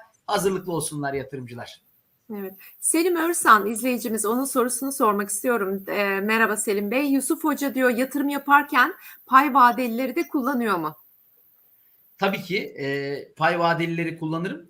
E, özellikle tabii burada benim en büyük sorunum ben biraz daha yatırımcı mentalitesine sahip biriyim. Yani daha trader'dan ziyade e, yatırımcıyım. Ama zaman zaman özellikle de böyle trade tekniklerini geliştirmek için portföyümün çok küçük bir kısmını küçük trade'lerde e, yaparım. Özellikle o araçları kullanma, test etme, e, özellikle böyle trade için geliştirdiğim bazı araçlar var. O araçları e, kullanabilmek, görebilmek için sonuçlarını trade'ler yaparım ama genel olarak benim yatırımlarım uzun vadeli. E, ben o trade işlemlerimi yaparken eğer e, vadeli pay vadeli de e, özellikle böyle denk gelen yani trade edilmeye layık bir hisse senedi gördüm analizlerimle ve onda aynı zamanda pay vadeli de olduğunu da gördüm. E, öyle bir çünkü pay vadeli hisse senetleri yaklaşık 40 tane bütün hisse senetleri yok. İkisi eğer kesişirse yani hem e, pay vadeli de işlem gören hem de spotta işlem gören o hisseye denk gelirse eğer benim analizim o takdirde ben pay vadeli de de mutlaka bir miktar işlem yapıyorum. Ama ne yazık ki e, pay vadeliler uzun vadeli yatırım yapmaya müsait değil. En fazla 3 aya kadar e, vadeyle yatırım yapmayı sağlıyorlar. Halbuki mesela özellikle yılın sonuna kadar yatırım yapmayı sağlayacak e, hale gelse vade anlamında ben özellikle uzun vadeli yatırımlar için de pay vadelilere gönül rahatlığıyla yatırım yaparım. Çünkü ben hep e, bir hisse senedinin yıl sonu gelecek olan tahmini verilerine göre fiyatlamaları yaparım ve bugünden o veriler gelmeden tahminlerime göre yatırımımı yapar. Ondan sonra tahminimin e, gerçekleşip gerçekleşmediğini her 3 ayda bir kontrol ede ede e, yatırımın e, hedef değere ulaşmasını beklerim. Zaman zaman trade ederken pay vadeliyi kullanabiliyorum. Onun dışında kullanmıyorum. Peki. Erol Alan'ın sorusunu sormak istiyorum. Ee, enflasyon döneminde diyor borsada öne çıkacak sektörler hangileri olabilir diye sormuş. Ya borsada şöyle söyleyeyim ben genel olarak hemen hemen bütün sektörlerin enflasyonla bağlantı kuruyorsak yani özellikle enflasyondan dolayı değil ama enflasyonla bağlantı kuruyorsak genel olarak bütün sektörlerin bir kere enflasyondan olumlu etkileneceğini söyleyebiliriz ama hani bir tık daha fazla etkilenen derseniz e, o takdirde e, başta e, gayrimenkulü en çok olan e, özellikle GEO'lar olduğu için GEO'lar tarafında bir daha fazla bir etki görebiliriz. Ama ne zaman görürüz onu da söyleyeyim. E, bir kere GEO'lar kanuni olarak yatırım amaçlı gayrimenkuller bünyesinde bulundurdukları gayrimenkullerini kanuni olarak Aralık ayında değerlemek zorundadır. Aralık ayına kadar da hiçbir değerleme güncellemesi yapmaz. O yüzden e, şunu net söyleyebilirim enflasyonist dönemler için. Aralık ayı gelmeden gerçekten de değerlemesini yaptığınız e, ve çok kaliteli gayrimenkullere sahip olduğunu düşündüğünüz hocam nereden anlayacağız bunları derseniz kamuyu aydınlatma platformu bunun için var. Şirketlerin faaliyet raporları, dipnotları, mali tablo dipnotları bunun için var. Bizim yatırımcılarımızda genel olarak bunları inceleme alışkanlığı olmadığı için yakalayamıyorlar, göremiyorlar. Girdiğiniz zaman bu dediğim şeylere o şirketlerin bakın her bir gayrimenkulün değerleme raporuna kadar en ince ayrıntısını görüp okuyabiliyorsunuz. O yüzden böyle kaliteli gayrimenkulleri olan şirketlerin Aralık ayında bir gayrimenkul değerlemesi yaptığında bu kanuni yapacaklar ve bunu da aynı zamanda aradaki farkı kara ekliyorlar hiç vergi ödemeden o, o, o fark için. Aralık ayına geldiğinde biz GEO'larda yine çok böyle e, yüksek oranlı bu enflasyon nedeniyle bu yılki enflasyon nedeniyle çünkü daha şimdiden sadece açıklanan enflasyon yüzde 35 ki dediğim gibi hani o, o onun ne kadar gerçekçi olduğu da soru işareti. Yılın sonuna kadar ki enflasyonu düşündüğümüzde bunlar e, ve güncelleme yapmadıkları için Aralık ayında bu gayrimenkullerini o kadar yüksek değerleyecekler ki hem çok yüksek karlar göreceğiz hem de gerçekten o değerli gayrimenkullerin değeri nedeniyle hisse senetleri de o firmayı temsil ettiği için hisse senetlerinde biz Aralık ayı rallisi, Aralık Ocak gibi gayrimenkul rallisi ya da işte Kasım çünkü onun geleceğini bilen bilinçli yatırımcılar var, büyük yatırımcılar var. E, bu nedenle özellikle Kasım, Aralık, Ocak ben bu dönemde GEO'larda e, işte enflasyon kaynaklı olarak diğer sektörlerden daha böyle pozitif ayrışmış bir yukarı yönlü hareket görebileceğimizi düşünüyorum. Portföylere e, konulması gerektiğini düşünüyorum. Tabii dediğim gibi seçici olmak e, kaydıyla. Evet. Peki hocam şimdi yine çok sorulan bir hisse senedi Çemtaş'ı soracağım. Onun arkasından da e, Serkan Köşker'in sorusunu sormak istiyorum. Diyor ki mecliste kabul edilen kanun sonrası Koza grubu şirketlerini yorumlayabilir misiniz? Koza Altın da çok soruldu e, izleyicilerimiz tarafından. Bu iki şirketi de kısaca Yani- alabilir miyiz? Tabii tabii. Yani Koza tarafında zaten e, o kanun vesilesiyle e, yatırımcılar yakından takip ediyorlar. E, bu nedenle olumlu bir etki bekleniyor. Bu yüzden de zaten bu bu Koza grubu hisse senetlerinin tamamında biz e, böyle geri çekilmelerde çok sert hareketler görmüyoruz. E, o yüzden e, orada yön hala yukarı yönlü ama sadece bu haberler değil bu arada. Yani Koza grubunun işte ciddi e, nakit pozisyonlarının bulunması, e, karlılıklarının oldukça iyi olması, sonra rezerv güncelleme e, zamanının e, yaklaştığı biliniyor. Rezerv güncellemesinde çok olumlu beklentilerin hakim olması, bütün bunlar bir araya geldiğinde Koza grubu için olduğu gibi e, iyi düşünmekte e, fayda var. Yani geleceğe dönük bir projeksiyon yapacaksak bu grup için olumlu tarafa doğru e, yapmamız e, gerekiyor. E, Çemtaş e, yatırımcılar e, tabii kısa vadedeki vadedeki düşüşe e, birazcık belki de o nedenle bu kadar e, çok soruyorlar. Şöyle söyleyeyim. Kısa vadeli e, düşüşün hiçbir önemi yok. E, Çemtaş, e, Çemtaş olalı e, tarihinin en güzel mali tablosunu açıkladı. E, yani ben zaten uzun yıllardır takibimde olan bir hisse senediydi ve bu kadar iyi bir mali tablo görmedim. Ama tabii bunun etkisini çok hızlı gösterdiği için yani çok kısa süre içerisinde birkaç tane tavan çekip ondan sonra da yükselmeye devam ettiği için doğal olarak hayatta her şeyinde bir momentum olduğu için e, bunun bir geri çekilmesini yaşıyoruz ve geri çekilmenin de gayet hacimsiz olduğunu görüyoruz. Yani teknik analizde yatırımcının şuna dikkat etmesi lazım. Eğer o ivmeli yükselişler çok yüksek işlem hacmiyle geri dönüşler çok düşük işlem hacmiyle oluyorsa bu çok sağlıklı bir fiyat hareketidir ve biz Cemtaş'ta bunu görebiliyoruz. Her yukarı hareketin yüksek hacimle, her aşağı hareketin çok düşük hacimle gerçekleştiğini görüyoruz. Bu da sadece kağıdın bir dinlenme döneminde olduğunu gösteriyor. Özellikle 6 aylık mali tabloda geldikten sonra yani Temmuz sonu, Ağustos başı gibi e, yukarıya yönlü e, yeniden e, kaldığı yerden hareketine devam edeceğini ki onun hedef değerleri en az 50 lira se- seviyesinde ki fiyatı şu anda 27-28 lira. Yani nereden bakarsanız bir e, paranızı ikiye katlama ihtimali olan hisse senetlerinden bir tanesi. Demin e, bahsettiğim de- değerlemeler itibariyle konuşuyorum. O nedenle yani biraz yatırımcı sabırlı olsun. Bu geri dönüşleri eğer parası varsa e, doğru yerlerden özellikle teknik açıdan maliyet ortalamak için değerlendirsin ve mutlaka ve mutlaka yıl sonu mali tablolarını beklesin. O da ne zamana tekabül ediyor? Gelecek yılın Şubat-Mart aylarına tekabül ediyor. Elinde Cemtaş olanların o tarihe kadar sabırla beklemeleri gerektiğini düşünüyorum.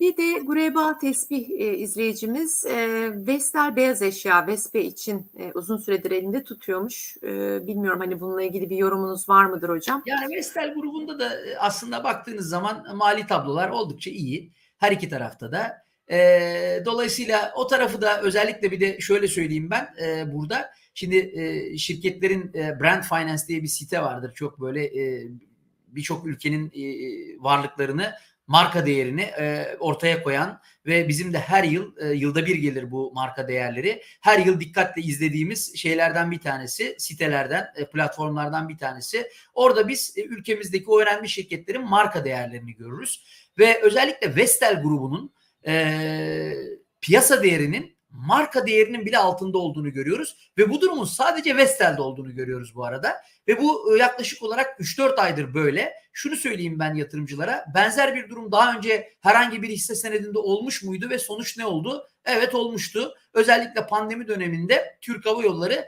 marka değerinin altına gerilemişti. Yine Brand Finance'ın açıkladığı marka verilerine göre ve orada o da aynı diğerleri gibi bir süre kaldı. Fakat e, geri dönüşünü çok iyi biliyoruz. E, marka değeri o tarihlerde 11-12 lirayken 7 liralara kadar düşmüştü. Aslında marka değerinin oldukça altına düşmüştü. Fakat devamında e, e, marka değerinin altında çok fazla barınamayacağı için e, 3-4 ay bekledikten sonra da hızla e, 35-40 seviyelerine hatta 50 seviyelerine kadar e, yola devam etti. O yüzden ben Vestel'in marka değerinin öyle çok altında fiyatlanmaya uzun süre devam etmeyeceğini düşünüyorum. Yine sabırlı yatırımcılar için bu noktadan sonra e, Vestel'in en azından marka değerinin e, Vestel için konuşuyorum. Beyaz eşya için değil ama Vestel zaten Vestel beyaz eşyanın %83'üne sahip. E, marka değerinin 30 liranın üzerinde olduğu bir hisse başına marka değerinin 30 liranın üzerinde olduğunu görüyoruz. Fiyatının da böyle 25 lira olduğu düşünüldüğünde en azından marka değerinin üzerine bir hareket yapacağını söyleyebilirim ben e, böyle orta vade içerisinde. Belki de bu yıl içerisinde olduğunu söyleyebilirim yani olacağını. Evet. Ben e, Fatih Ercan e, bir soru sormuş. E, ben bir yanıtlayayım sonra da hocam sözü size bırakayım. Sizin görüşleriniz tabii ki farklı olabilir. E, demiş ki Türkiye borsası için deneyimsiz kişiler e, fon mu yoksa hisse senedi mi tercih etmeli? Tabii biz burada e, hep size yatırım fonlarını anlatıyoruz. Belki Fatih Bey ilk defa gelmiştir yayınımıza, iyi gelir ilk defa tanıyordur. E, ama işte e, hocamız birçok e, parametreden bahsediyor, değerlemeden bahsediyor, işte kapa girip raporları okumaktan bahsediyor. Bunlar gerçekten hani hem e, emek gerektiren hem zaman gerektiren e, işler e, ve sürekli takip gerektiren yani bir bıraktığınız zaman değil mi hocam? Yani ipin ucu Tabii. kaçabilir, elde ettiğiniz karları da kaybedebilirsiniz. Eğer bu şekilde ilgilenemeyecekseniz yani bu donanımı hani sahip olmak e, sizin için e, külfetliyse, zorsa, maliyetliyse ve bunu yapamayacaksanız tabii ki muhakkak hisse senedi fonu almanızı tavsiye ederiz biz. Orada fon yöneticileri sizin için işte hocamızın yaptığı gibi 40-50 tane hisse senedini takip ederek ve sürekli piyasa zamanlaması yaparak e, eğer iyi yönetilen bir fon seçerseniz e, e, güzel getiriler yakalamak için uğraşıyorlar. Dolayısıyla sizin hani burada bu şekilde bir zaman harcamanıza gerek kalmıyor. Ama eğer ben gerçekten hisse senediyle uğraşmak istiyorum, bu analizleri yapmak istiyorum derseniz de tabii ki e, bu e, sizin bileceğiniz bir şey hisse senetlerini de alıp satabilirsiniz. Siz ne dersiniz hocam?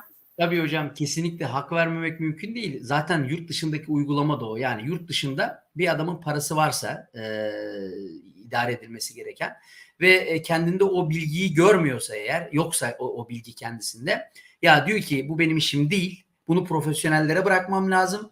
Ama e, bunu portföy yönetim şirketleri aracılığıyla ama e, fonlar aracılığıyla, yatırım fonları aracılığıyla profesyonellerin ellerine teslim ediyor. Bu ne, ne yazık ki Türkiye'de çok oturmuş değil ama inşallah e, sizin gibi bu konuda yatırımcıya ciddi bir bilinç kazandıran platformlar sayesinde ben bunun gittikçe oturacağını e, düşünüyorum. Orada profesyoneller var. Az önce e, konuştuğumuz her şeyi zaten sizin için yapıyorlar. Onlar herhangi bir hisse senedine yatırım yapıyorsa 500 tane şirket arasından işte 5 tane 6 tane hisse senedi seçiyorsa o seçimleri tesadüfen yapmıyorlar. Az önce konuştuğumuz araştırmaları, incelemeleri yaparak e, çeşitli beklentiler dahilinde e, alıyorlar. Dolayısıyla eğer kendinizde gerçekten bu bilgi birikimini e, görmüyorsanız, bu bilgiye sahip olmadığını düşünüyor, düşünüyorsanız kesinlikle ben paranızı profesyonellerin ellerine fonlar aracılığıyla bırakmanızı ben tavsiye ediyorum. Doğru bir yaklaşım bu olacaktır. Ha ama e, gerçekten bu çok güzel bir dünya bu arada. Yani çok da zevkli oldukça ya ben bu işleri öğrenmek istiyorum diyorsanız da bu işin de çok kolay olmadığını bilin. Önünüzde uzun bir süreç olduğunu, bunun için çok çalışmanız gerektiğini, e, hem e, bilgi birikimi hem piyasa tecrübesi hani e, bu konuda iyi olmanız için yılların geçmesi gerektiğini mutlaka bilin. E, e, o nedenle bunu da göz önüne alarak e, kararınızı buna göre e, verin e, derim. Hı hı. Çok teşekkür ederiz hocam. Hocam bir de arkadan çok petkim soruluyor. Evet. Petkimi de bir kısaca yorumlar mıyız acaba? Şöyle çok çok e, net konuşabileceğim şirketlerden bir tanesi o da. E, ya o zaten BIST 30 şirketleri bizim Güzide borsada işlem gören 30 şirketimizden bir tanesi.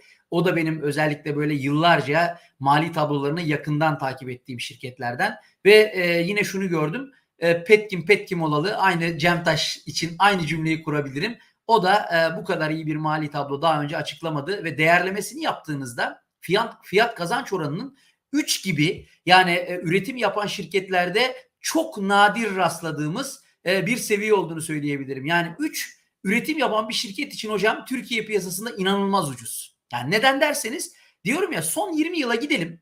Son 20 yılda bırakın BIST 30'u bu BIST 30 şirketi. BIST 100 şirketlerinde biz kolay kolay 5'in altında bir FK görmemişiz ortalamada. 15'in de üstünü pek görmemişiz. E, dolayısıyla en kötü yerin bile çok altında 3 seviyesi. O yüzden ben Petkim'de aynı Ereğli Demir Çelik'te olan hareketin olma ihtimalini kuvvetli görüyorum. Ereğli Demir Çelik böyle çok uzun bir süre böyle 10 liranın altında aynı şeyi gerçi şişe de yaptı bu arada. Aynı ifadeyi onun için de kullanmıştım yapmadan önce. Ee, uzun bir süre 10 liranın altında yatay hareket etti. Ondan sonra da 10 liranın üzerine çıktıktan sonra da hızlı hareketler görmeye başladık. Aynı durumun Petkim'de olacağını düşünüyorum ben. Petkim bir kere daha yüksek işlem hacmiyle 10 liranın üzerine çıkarsa bundan sonra işte o değerlemeler e, nereye işaret ediyor? 15 lirayla 20 lira arası bir seviyeye işaret ediyor. E, o nedenle ben 10 liranın üzerine bir kere daha çıktığında artık hedef seviyeler olan 15 ile 20 arası bir e, seviyelere doğru e, hareket göreceğimizi düşünüyorum. Biraz sabredenler için ne zamana kadar derseniz gene işte e, gelecek yılın ilk çeyreği yani Mart ayına kadar ben e, böyle bir hareketin olma olasılığının kuvvetli olduğunu düşünüyorum. Peki hocam olası bir erken seçimi bir izleyicimiz sormuş. Yani bir erken seçim olursa bunun borsaya etkisi ne olur? Ee, görüşlerinizi merak etmişler. Ne dersiniz? Şimdi bunun dinamiklerine bağlı tabii. Bu öyle kolay cevap verilebilecek bir soru değil. Yani erken seçim oldu diyelim. Öyle bir erken seçim ortamı çıktı. İşte burada mevcut iktidarın devam edip etmeyeceği, etmeyecekse işte e, yeni işte piyasanın olumlu baktığı alternatifin ekonomi programı, aynı zamanda liderin özellikleri bunlar önemli. Eğer e, mevcut iktidar e, devam ederse ve ekonomi anlamında bu politikalarına da devam ederse e, ben zaten durumların e, çok böyle e, iyi o politikaları değiştirmediği sürece altını çiziyorum yalnız. Yani e, mevcut iktidar yeniden e, erken seçim oldu ve yeniden seçildi ve politikalar değişmedi. Aynı şekilde devam ediyor. Ben o takdirde e, dediğim gibi hala Türkiye'de işte döviz kurunun önemli bir problem olmaya devam edeceği, enflasyonun önemli bir per, e, problem olmaya devam edeceğini söyleyebilirim. Enflasyon da olduğu sürece nominal bazda hisse senetleri hep bundan olumlu etkilenecektir. E, ama dediğim gibi ne kadar olumlu etkilenirse etkilensin reel anlamda bir şey ele geçmeyecektir. Onu da söyleyeyim. Yani paramızı enflasyona kadar koru, enflasyona göre koruyorsak e, bunu bir avantaj olarak kabul edeceğiz böyle bir durumda.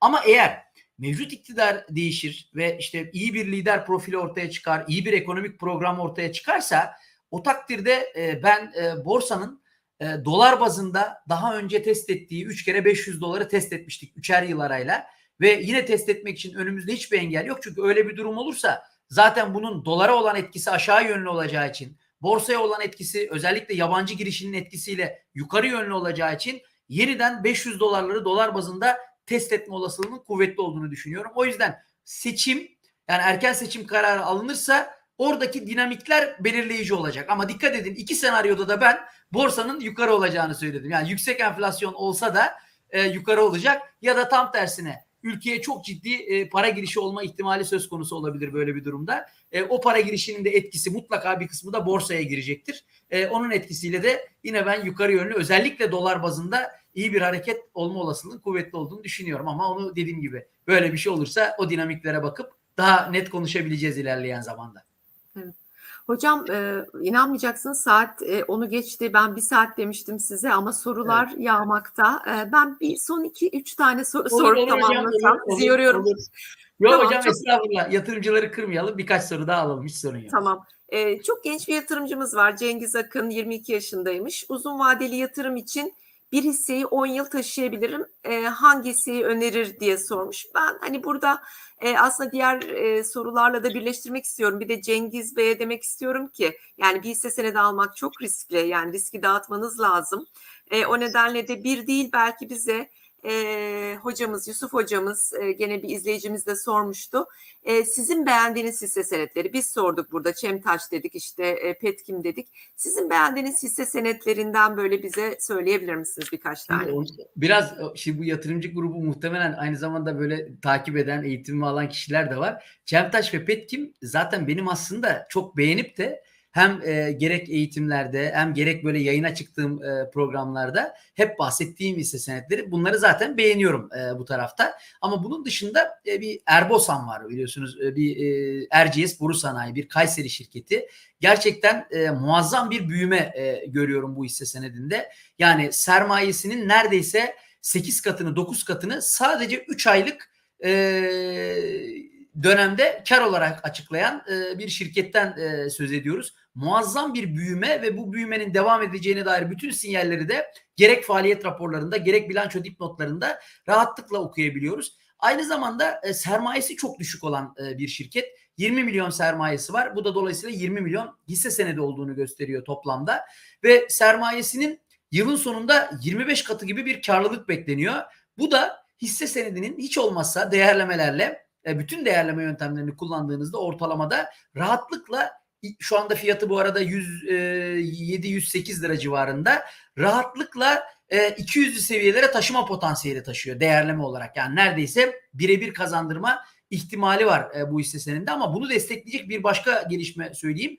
E, Azimut portföyün özellikle son dönemde e, toplamda da 100 liranın üzerinde bir ortalamayla e, 20 milyon hissenin 4 milyon 800 binini satın aldığını görüyoruz bu arada. %25'lik bir kısmı 100 liranın üzerinde bir ortalamayla satın aldığına göre e, az önce de biz bu portföy yönetim şirketlerinde bu işler yapılırken tesadüfen olmadığını, arka planda ciddi bir çalışmanın olduğunu söylemiştik. Dolayısıyla biz bunları düşünürken yani bunları okurken Azimut portföy gibi gerçekten piyasada da itibarı olan bir portföy yönetim şirketinin Erbosa'nın %25'ini ve 100 liranın üzerinde bir ortalamayla sahip olması yakın dönemde çok kısa dönem içinde olan bir şey bu bu arada. Ee, onunla ilgili beklentilerin de e, yukarı yönlü olduğunun kanıtlarından biri olabilir bu arada. Bizi destekleyen kanıtlardan biri olabilir. O yüzden ben e, portföyde hani özellikle e, bulunması gereken hisselerden biri olarak düşünüyorum. Diğer türlü sektör olarak düşünürsek de hani artık dünya fosil yakıtlarla ilgili işte e, bir takım farklı tasarruflara e, gidiyor. O yüzden ileride biz elektrikli araçları çok görmeye başlayacağız. Bu özellikle elektrik kullanımına ciddi anlamda e, arttıracak. O yüzden elektrikli araçlar, elektrik kullanımı, elektrik dağıtım şirketleri de buna dahil olmak üzere hani e, özellikle 5 yıl, 10 yıl beklerim diyen yatırımcılar için bu ve yan sektörleri yani biliyorsunuz o elektrikli araç istasyonlarını kuran firmalar var. Borsada öyle firmalar. Bunları araştırarak rahatlıkla e, bulabilirsiniz. E, bununla alakalı işte yenilenebilir enerji özellikle bu enerji açığa çıkacak olan enerji ihtiyacını bir nebze de olsa gidermek için yenilenebilir enerji yatırımları yapan, bunlarla ilgili taahhüt işleri yapan firmalar, e, birçok firma var. Araştırmayla rahatlıkla 40 40 tane 50 tane şirketten bahsedebiliriz. Bütün bu sektörü içeren e, yan faaliyetlerle beraber e, portföylerinde uzun vadeli bunları bulundururlarsa gerçekten e, yani muazzam getiriler 10 yıl için 5 yıl için konuşuyorsak muazzam getirilerle karşı karşıya kalabilirler. Evet. Peki hocam bir de e, son olarak Mustafa Gönül e, sormuş. Orge ve Ayden e, bunlarla ilgili hani bir şeyiniz var mı e, analiziniz? Orge Şimdi ve Ayden. Şöyle Orge'den bahsedeyim öncelikle. Orge bir kere elektrik taahhüt işleri yapan bir firma ve genel olarak da e, müşterilerinin memnun olduğu. E, bunu nereden anlıyoruz? E, çünkü kamuyu aydınlatma platformuna sürekli iş e, yeni iş e, şeyleri e, ilanları düşüyor. Pardon e, açıklamaları düşüyor. Yani yeni iş aldığına dair açıklamalar düşüyor kamuyu aydınlatma platformuna sürekli ve bunu arka arkaya görebilirsiniz. Kamuyu aydınlatma platformunu izlerseniz sürekli hep yeni iş, yeni iş. E bu bir kere şirketin gerçekten piyasada tutulduğunu gösterir. Sürekli yeni işler yapıyorsa yani müşterilerde genel olarak bir e, memnuniyet e, duygusunun oluştuğunu rahatlıkla söyleyebiliriz. Bu da onun marka değeri açısından oldukça önemli. Ama geçtiğimiz e, günlerde bir televizyon programında CEO'sunu e, dinledim.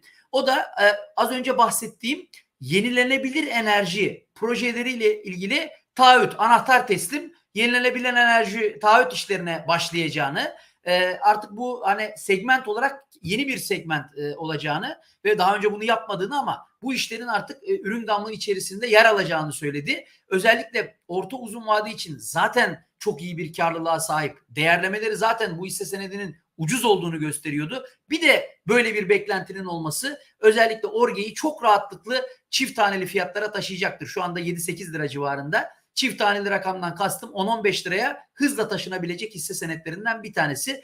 Diğeri Aydem. Özelliği şu. Halka arzdan sonra çok ciddi dayak yedi bu hisse senedi. Halka arzla beraber hızla aşağıya geldi ki bu aynı zamanda bizim bölgenin e, şirketlerinden bir tanesi. E, Aydın Şehir Endeksine bağlı olarak e, işlem görüyor. E, ve bunun da nedeni aslında yüklü borç ve e, ciddi zararlarının olmasıydı. Fakat özellikle bu yıl 3 aylık mali tablo gördük, geldiğinde şunu gördük. Bir, üretiminde muazzam artış ve yenilenebilir enerjiye ciddi yatırım yapan şirketlerden bir tanesi. İki, o zarardan artık bir kurtuluş ve çok muazzam karların geliyor olması. 3 ayda bile e, ciddi kar açıkladı ve bu karlılığında devamı bekleniyor bu arada. E, nereden anlıyorsunuz derseniz EPİAŞ'ın verileri var. EPİAŞ'ın verilerini incelediğinizde bu şirketin ne kadar üretim yaptığı, e, her e, dönem, her ay için yaptığı üretimleri, bunu ortalama işte kaç liraya sattığı, e, bütün bu verilere ulaşabiliyorsunuz. Oturup hesap kitap yaptığınızda da e, işte iyi kötü cirosu hakkında, kar marjını da hesaba kattığınızda iyi kötü karı hakkında bir fikre sahip olabiliyorsunuz. Dolayısıyla yılın sonunda nereden bakarsanız hani sermayeyi ikiye katlayacak bir karın gelme ihtimali var. Bu da hisseyi rahatlıkla 8'li fiyatlardan 15'li fiyatlara taşıma potansiyelini beraberinde getiriyor hocam. Evet. Ben bir de e, çok uzun zaman önce gene sizin bölgenizden aslında Ege bölgesinden bir şirket e, şirket için değerleme yapmıştım. Yani yatırımcılar için değil de Jantsa. Evet. E, Jantsa'yı da yine bir izleyicimiz sormuş ama bilmiyorum takip ediyor musunuz hocam? Şöyle hocam e, aslında zamanında çok ta- çok sıkı takip ettiğim çünkü ben her gün Aydın'dan Nazilli'ye gidip geliyorum ve Jansa'nın önünden geçiyorum. Tabi bu arada Jansa karşısında JMV diye Jansa Magneto diye bir firma daha kurdu ve Magneto da Avrupa'nın en iyisi bu arada jant sektöründe %50 %50 yaklaşık olarak yarı yarıya bir firma kurdular. Özellikle de o firmanın tamamlandığını orada yükseldiğini gördükten sonra fabrikanın tamamlandığını ee, özellikle gittim. Aynı zamanda fabrikayı da gezdim ki o tarihlerde Jansa e, daha bölünmemişti. Sermaye arttırımı yapmamıştı. 11-12 liradan işlem görüyordu. Tesisleri gezdim. Sorularımı sordum. Çok tatminkar cevaplar aldım. Ve o dönemde vermiş olduğum eğitimlerde, gitmiş olduğum konferanslarda özellikle Aydın bölgesinde o bölgede ya hisse senedi yatırımı yapacaksanız çok uzağa gitmeyin.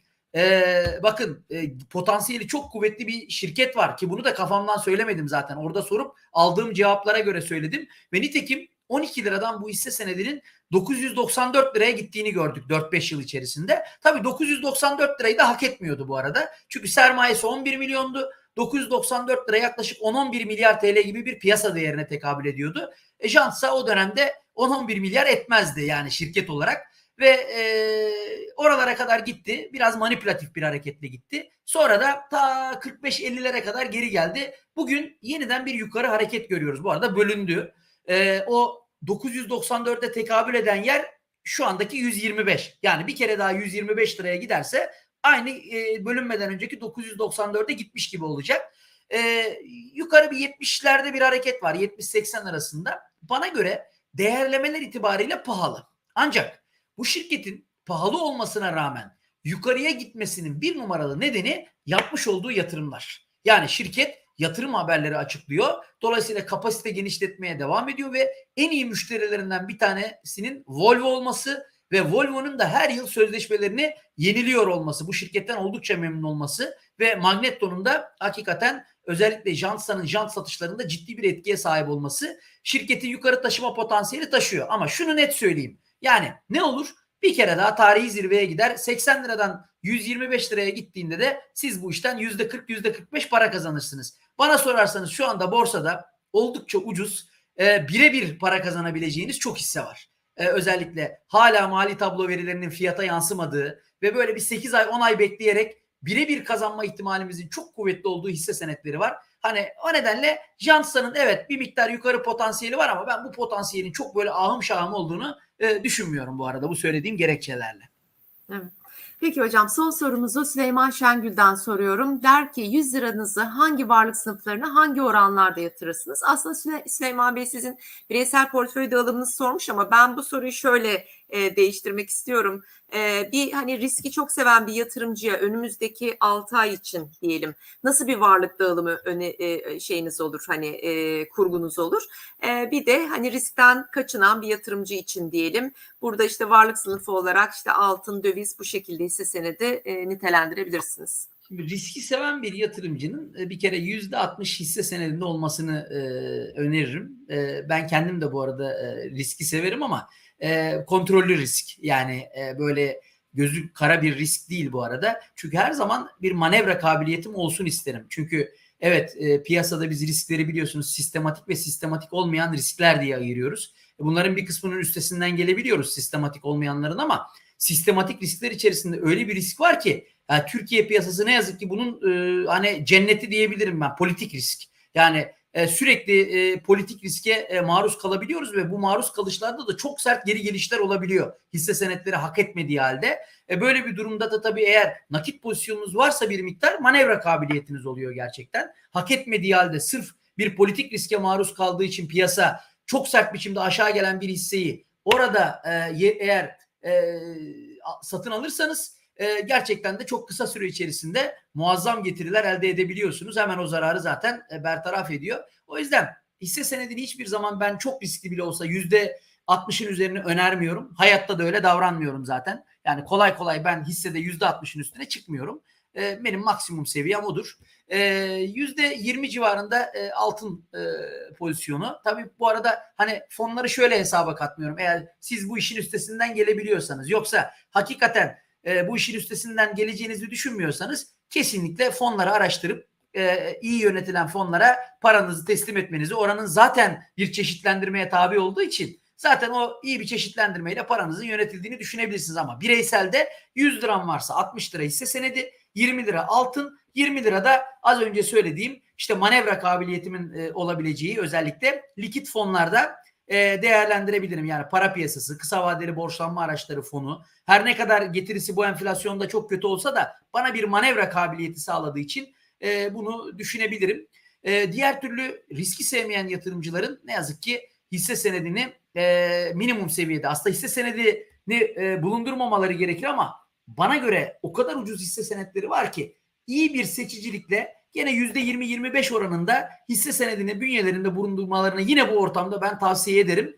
E, büyük ölçüde de e, işte e, özellikle kur korumalı mevduatı bir enstrüman olarak sayabilir miyiz hocam? 100 liranın ne kadarını dağıttığımızda.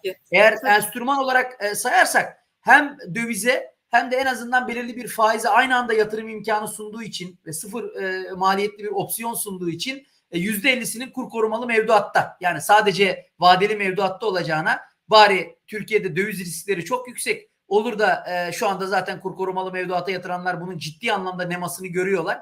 Kim yatırırsa muazzam getirileri cebine koyuyor 3 ay içerisinde. O yüzden %25 hisse senedi, %50 gibi kur korumalı e, mevduat, %25 gibi de altın tarafında yer almalarını önerebilirim.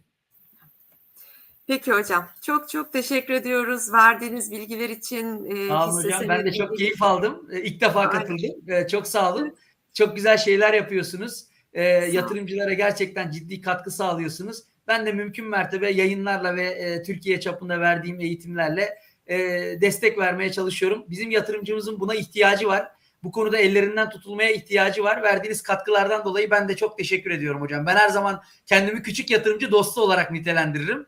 E, o nedenle e, gerçekten çok teşekkür ederim hocam işin ucundan tuttuğunuz için. Ben de aynı şekilde hocam. E, katkınız için biz de çok teşekkür ederiz. İnşallah başka bir programda tekrar bir arada oluruz. Memnuniyetle. İnşallah. Görüşmek üzere. Ee, Görüşmek sevgili üzere. izleyicilerimiz programımızı izlediğiniz için çok çok teşekkür ediyoruz. Ee, önümüzdeki hafta inşallah çok güzel bir hafta olur. Sağlıkla ve bol kazançla geçer. Hoşçakalın. Kendinize iyi bakın.